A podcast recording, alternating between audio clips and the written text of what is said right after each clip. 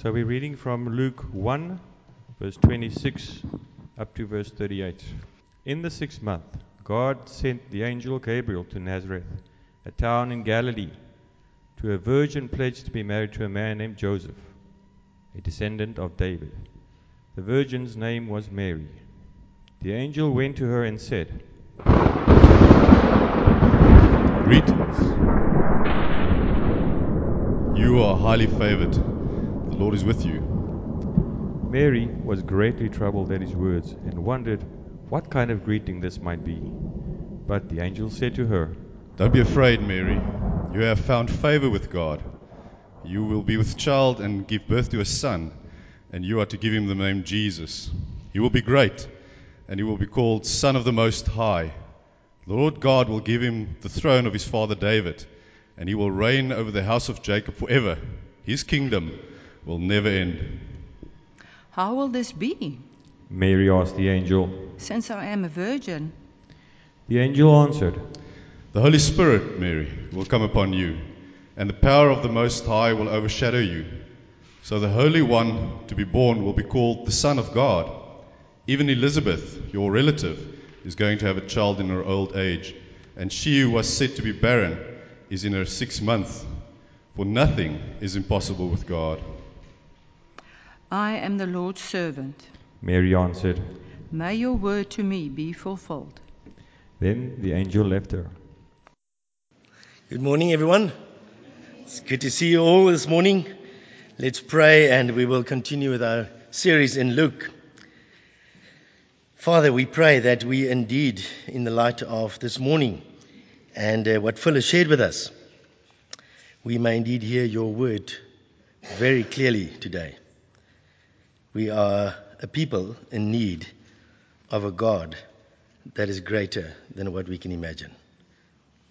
So we pray for that and we long that you will speak to us. And we do this in Jesus' name. Amen. On your outline, you will notice that I put down there the ideas from the sublime to the ridiculous. Um, it's a phrase that I take we use to refer to things that, um, you know, from working from what ought to be to what ought not to be, or from good to bad, or from appropriate to inappropriate. Um, and it kind of gives us that idea from serious to being frivolous, to being silly, to being unimportant. Uh, that's what the word normally means. But interestingly, if Google is allowed to be trusted, uh, it was a kind of a, a phrase coined by Tom Paine in his book, The Age of Reason, in 1794. That's quite a long time ago. What he meant by that was that when we look at human reasoning, it seems like we have uh, this ability to move ourselves from the sublime to the ridiculous in one thought or step. That's the context that he used it in. It's weird, isn't it? I mean, you've seen that. You've seen you, you can say something very sublime, and the next moment you can be an absolutely idiot, isn't it? I mean, I'm not a racist, but I hate Americans. From the sublime, I'm not a racist, to hating Americans, you know, I kind of undo myself in one thought. That's the seemed to be what uh, Tom Paine had in mind. Uh, so it means we oscillate. We are this way and that way with the way we think. Now, I want to apply that this morning to Luke's gospel because when we introduce God into that phrase, I want to change it slightly. I want to say that Luke 1, the first section we looked at last week, is sublime. And now we are moving over to the ridiculously sublime. When it comes to God, God doesn't oscillate between the sublime and the ridiculous. God oscillates between the sublime and the ridiculously sublime.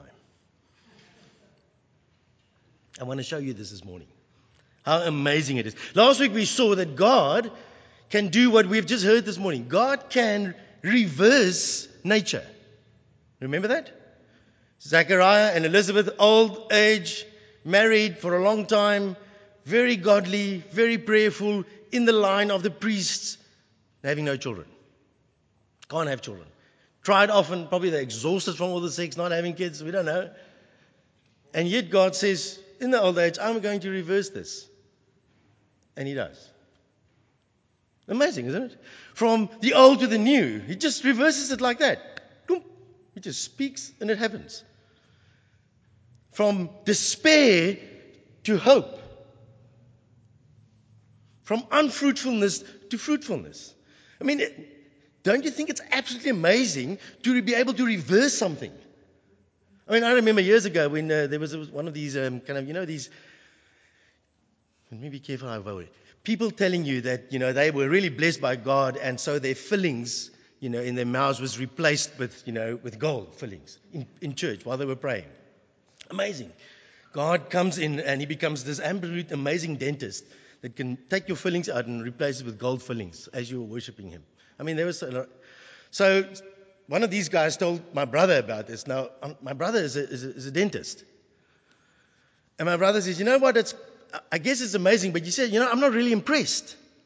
He says, because I can take out your filling and put a gold filling in. He says, if God could reverse your rotten tooth to normal again, that would impress me. Because that's something I can't do. That's what we saw last week. It's sublime. I mean, people who can't have kids suddenly have kids. They're excluded from society, they're disgraced, they're suddenly praised and excited and are involved again. That's what God can do. But this week, God outdoes himself. He goes completely off the chart. So as we look at this thing, really, to me, this passage says the impossible possibilities of God is on display for us here. So when you compare and contrast these two announcements, you see obviously there are things that are the same. Gabriel, the angel Gabriel comes and he makes an announcement. Uh, the people have the same reaction. They're kind of terrified, shocked, uh, perplexed by what is going on. He brings them this message that both of them will have a child. Um, he actually reasons with them a little bit and helps them, and explains to them what is going to happen with each one of these children. So, in that sense, they are very similar, but that's almost where the story ends because they are very, very different. The first one happens in the temple, which is the apex, the center of where God has made himself known, and where we, you would expect God, if he's going to do something great, he's going to speak to you in the temple. In the second story, he speaks to a person in Nazareth. Now, you know that the, the town Nazareth is never ever mentioned anywhere else in the Bible. It is nowhere town. It doesn't even get a mention. Just yeah. Just little insignificant town. You can't take an aerial photograph of Nazareth because it's hidden, hidden under a tree. That's how small it is, how insignificant it is. From the temple to nowhere. From pedigree, as I call it, Zechariah and Elizabeth are priestly line. I mean, they're top notch. They can literally date their entire family back to Aaron. The little girl who's nothing. I mean, she may even have been quite probably illiterate. Sorry, girls, in those days you were not very valued. So you just had to be pregnant and in the kitchen and work. You weren't literate. She was probably not literate. This insignificant girl in insignificant town. I mean, even the New Testament says when they say, Come and look at this man from Nazareth, Remember what he said? Can anything good come from Nazareth? I mean, has anything ever come from Nazareth? It's nowhere. God is going to come and do something really weird in Nazareth. He speaks to an old man in the first one, and here he speaks to a young girl. Now, again, you different for us. Our culture doesn't understand. You do not speak. Men do not speak to women in public. The other day we were actually at the varsity, and it was quite interesting. We had some Muslim uh, guys studying with Dante, and it was quite interesting to me to note that thing. It happened. So one of the guys asked a woman, and she had this, what do you call this scarf they have over their heads? No, not the burqa. The burqa is the big thing. It's just a scarf, whatever. You know what I'm talking about. So he spoke to her, and being more traditional in her understanding, she did not reply. She looked at her son, nodded to him, and he spoke to the other man in public on her behalf. Very much like the culture actually it was going on in Israel at that stage. Very honor shame culture. You don't. I mean, here comes an angel. You go and speak to a young girl. I mean, that's, that's weird. It's ridiculous. Oh, On every level, this thing is ridiculous. There he spoke to a couple who are married. Here he speaks to a girl that is betrothed. She wants to have. Yeah, he speaks to a couple that have been praying and praying and praying and praying and praying for a child. And yeah, he speaks to a girl who probably the only thing that she was praying about is that she will get married and then have children. And the angel says, Hello, you, O favored one. Look at the words. Again, look at the reaction. Verse 29. Mary was greatly troubled at his words and wondered what kind of greeting this might. Why on earth would the angel Gabriel come from God to nowhere town, to nowhere girl, to nothing, and says, the, the wording is actually much stronger in the original language. The word greetings means grace. Grace to you, O graced one, is what the word's actually saying. It's amazing. I mean, that's ridiculous. God is going to do something, and He chooses the most unlikely person to do it in the most unlikely town, being in the most unlikely situation. She's betrothed, she's not married yet. And you can keep on going. I mean, you can. I hope I've whet your appetite. Go and read and see how these things are similar and different. These two stories, these two massive announcements are very different, and yet they are very similar. And the Holy Spirit features in both of them as well. John will have the Spirit from birth. This one will be birthed by the Spirit.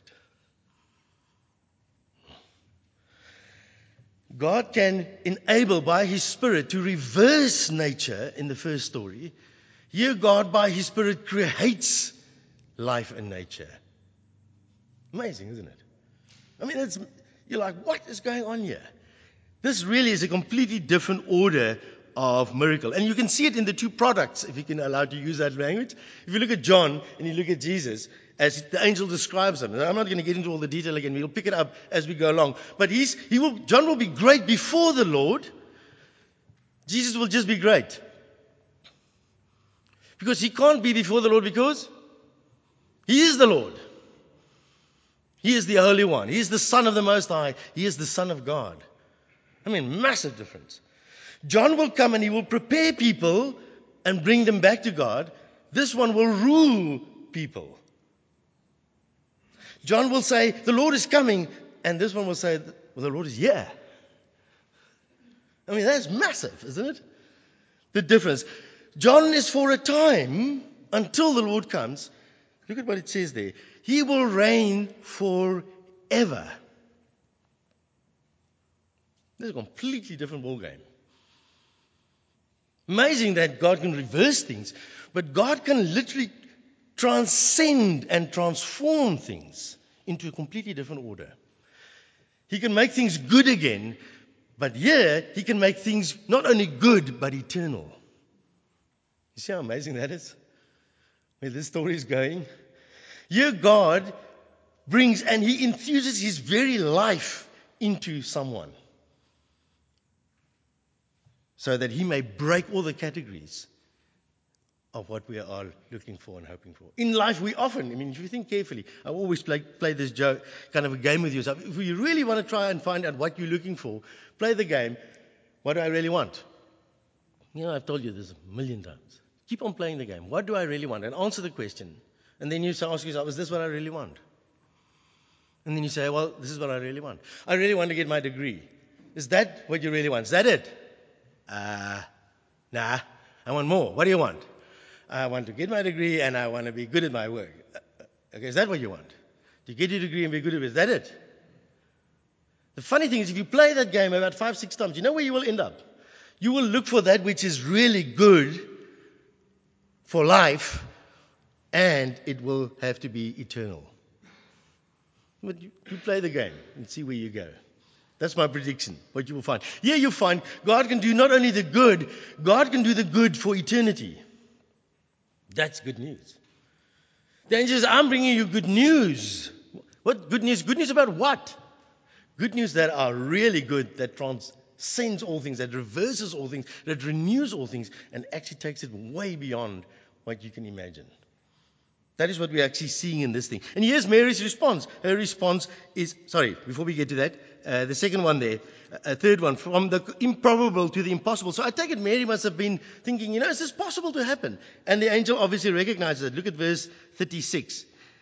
He says to her, Even Elizabeth, your relative, is going to have a child in her old age, and she who was said to be barren is in her sixth month, for nothing is impossible with God. So Mary Why don't you go and go and check out if it's true that Elizabeth is in the sixth month? She was barren, now she is pregnant. What I've just told you is that something supernatural is going to happen to you. Listen carefully to verse 35. The Holy Spirit will come upon you, and the power of the Most High will overshadow you. So the Holy One to be born will be called the Son of God. Fascinating, isn't it? The Holy Spirit will overshadow you. Anyone knows their Old Testament? Where does that language come from? Where did the Spirit overshadow something?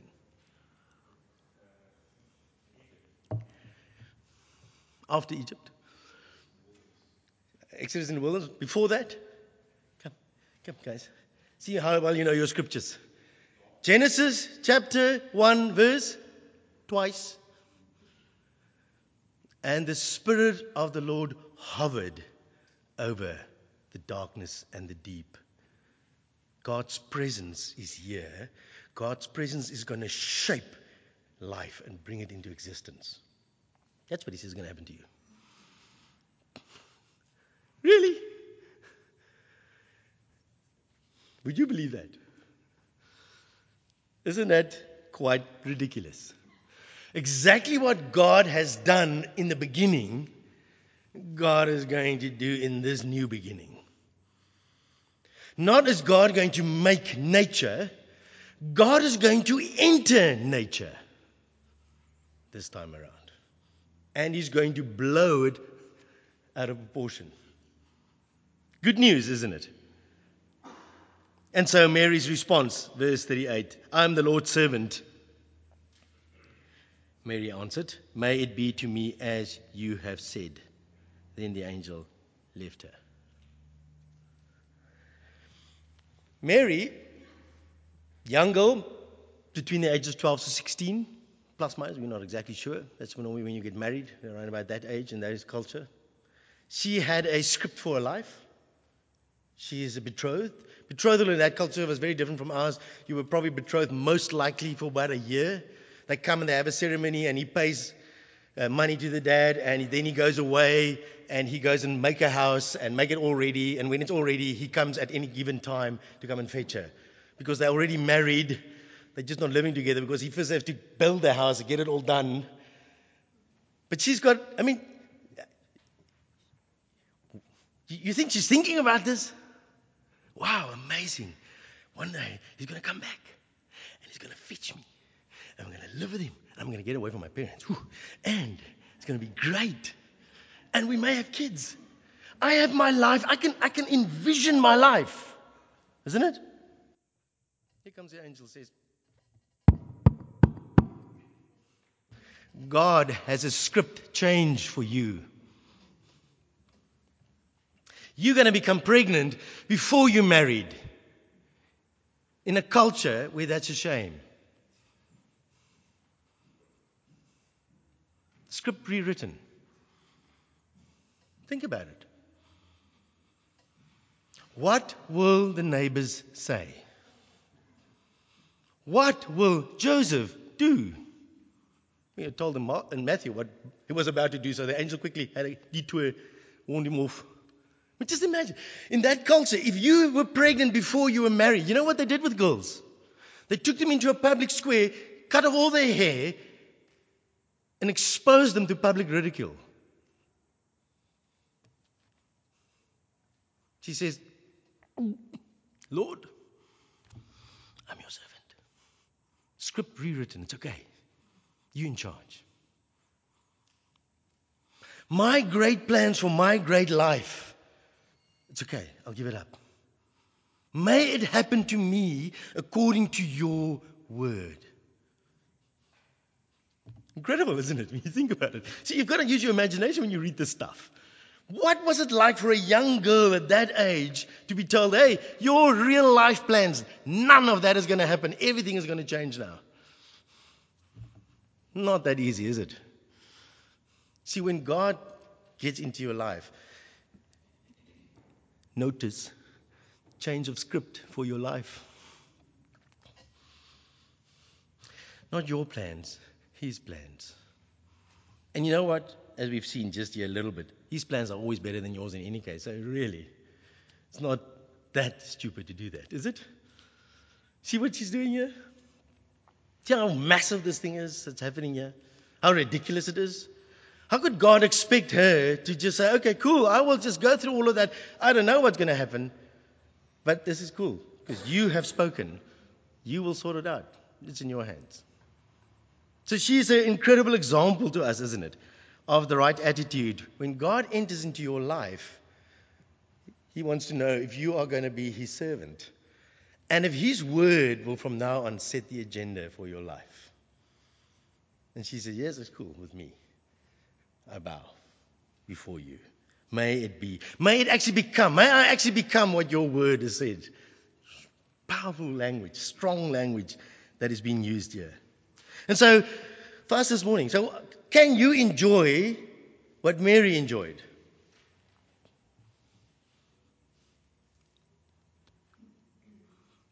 Now, when we start to apply this to ourselves, what is quite interesting is that uh, we need to obviously jump a little bit to the end of the story, isn't it? To really understand the significance of what's going on here. But did you hear this morning that the God, when He comes to implement His plan of promise, and we haven't looked at that from centuries before, is a God that can reverse nature, restore it. Some of you older guys, would you like to have the vitality of a 18 year old again?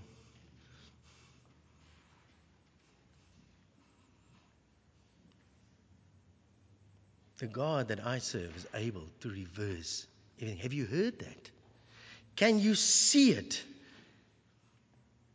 Does it cause in you a desire? Is it something you want? Is it something you can see this world is in desperate need? Someone must please come and set this world free from corruption and decay and death. Actually, is it possible? Is it actually possible that God can reverse this slide down the road? Every week I get in front of the mirror, I look a little bit different. I've got more grey hair. Apparently, the grey is, people tell me I've got more grey in front than behind. Well, because I'm thinking too much. Eh? I'm decaying. You're decaying. God says in this story, I have the power and I have the will and I have the plan to reverse this. Will you come to me? Will you allow me to set you free? Will you accept that in Christ Jesus I have already given you that? So it's very interesting when you start to think about the further story as we go on. Almost every single thing that God did for Mary, God is today doing through Jesus Christ to each person who wants it. He came to Mary and he revealed his plan to Mary. Have you allowed Jesus Christ to reveal his plan to you? He came to Mary and he said to Mary, This is my son, Jesus Christ. He is going to be the one who will reign forever. Have you heard and accepted that that is what God does for everyone? Just to invite them. Here's my son. I'm introducing you to him. He will reign on David's throne. He will reign over God's people forever. His kingdom will never, ever, ever come to an end. Have you been introduced to him? Have you heard? Have God revealed it to you in the light of our brokenness? Where will you find hope? Where will you find life? Where will you find life that will last forever? And he comes and by the Holy Spirit, he births life into Mary. And by the Holy Spirit, he comes and he gives us new rebirth. He comes and he puts his very life into Mary and he says to you, When you come to my son, I put my very life into you so that you may be born again, so that you may be changed. Man, that's wacko, isn't it? This son that is going, you, going to be your son that you're going to birth, he is going to be the one who will birth everybody else through that spirit that gave him birth. Will you trust him? Will you come to him? Will you allow him to have the say in your life? Will you value what he says more than what you think and plan and desire and aim for? Because he can give far more than anybody and anything else. Have you received him, in other words? Have you heard until the eyes of your heart can see so that you will desire and come to receive life? And he says he's the only one who will live forever. And he is the only one who can make you live forever. Come. Receive him. Accept him. Trust him. Respond. Lord, I'm your servant. You can rewrite the script of my life. It's okay. You're in control. Because you can restore and renew and transcend all things. For the impossible is not impossible for you. Isn't that amazing? See, there's the gospel cry to this passage. Jesus Christ is the Son that will bring about the rule of God. He is now ruling, and we are waiting for him to return so that we may experience the fullness of everything that he can give. Today, when you hear his voice, ask him to open the eyes of your heart. Now, do yourself a favor and go and have a look in the mirror and take a snapshot. And if God is gracious to you, go back and do it another a year later. No matter how hard you try, how many longevity magazines you read, how healthy you live, how many vitamins and pills you drink, you are going to die. There's only one that can give life, and that is Jesus Christ. And he does it by birthing his very life by his Spirit into our beings.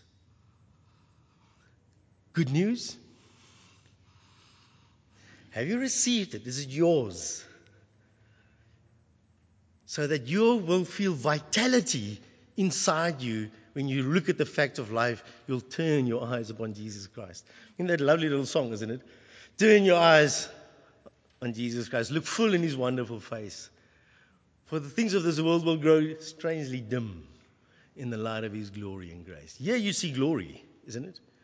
Still veiled very much so, but glory, the glory of the one who is able to overcome all sin, all brokenness. He can restore you, he can forgive you, he can heal you, he can change your ambitions.